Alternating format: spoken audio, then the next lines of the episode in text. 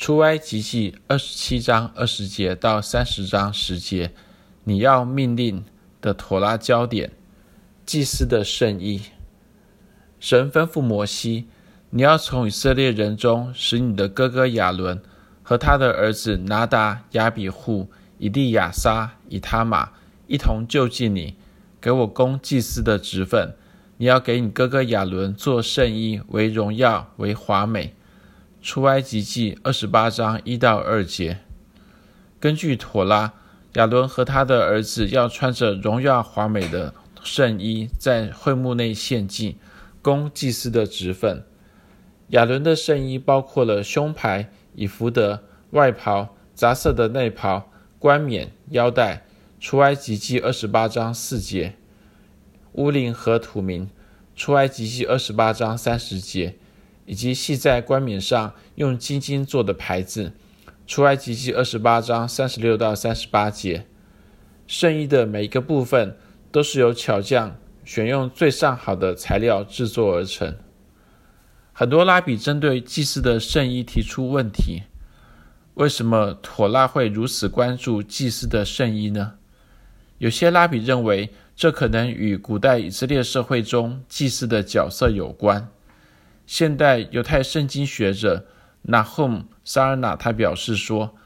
祭司将自己分别为圣，先生于终身侍奉神的生活。他们有着将以色列百姓带到神面前的特殊职分。而既然祭司有着特殊的职分，使他们从以色列人中被分别出来，因此他们的服装理应反映他们在社会上独特的作用和角色。换句话说，祭司的声音相当于是祭司的制服。在整个人类历史当中，制服一直被用来表示一个人的身份、所归属的团体、所从事的职业或是所拥有的特权。制服乃是身份的象征。无论是美式足球队员的彩色球衣、美国警察的蓝色衬衫，还是法官的黑袍，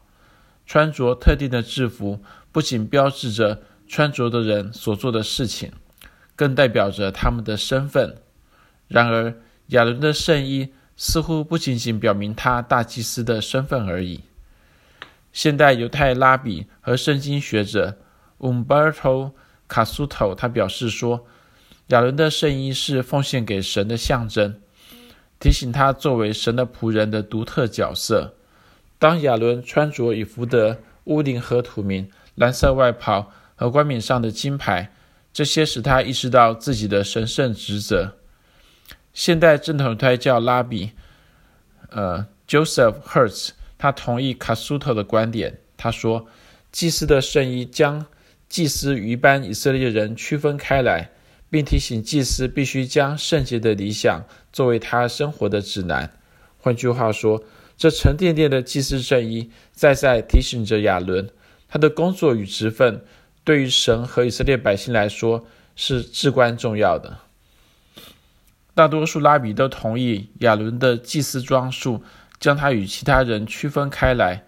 并提醒他的神圣职责。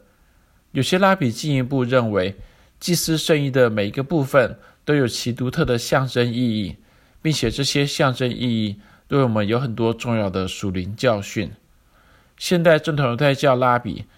Pinchas Pelly。他在谈到以弗所和胸牌，谈到以弗德和胸牌时，他指出，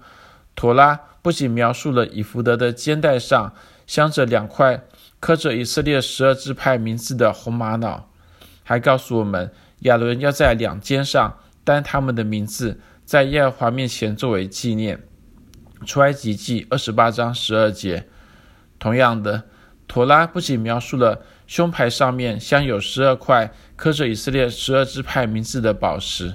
还告诉我们亚伦进圣所的时候，要将决断的胸牌，就是刻着以色列儿子名字的，戴在胸前，在耶和华面前常作纪念。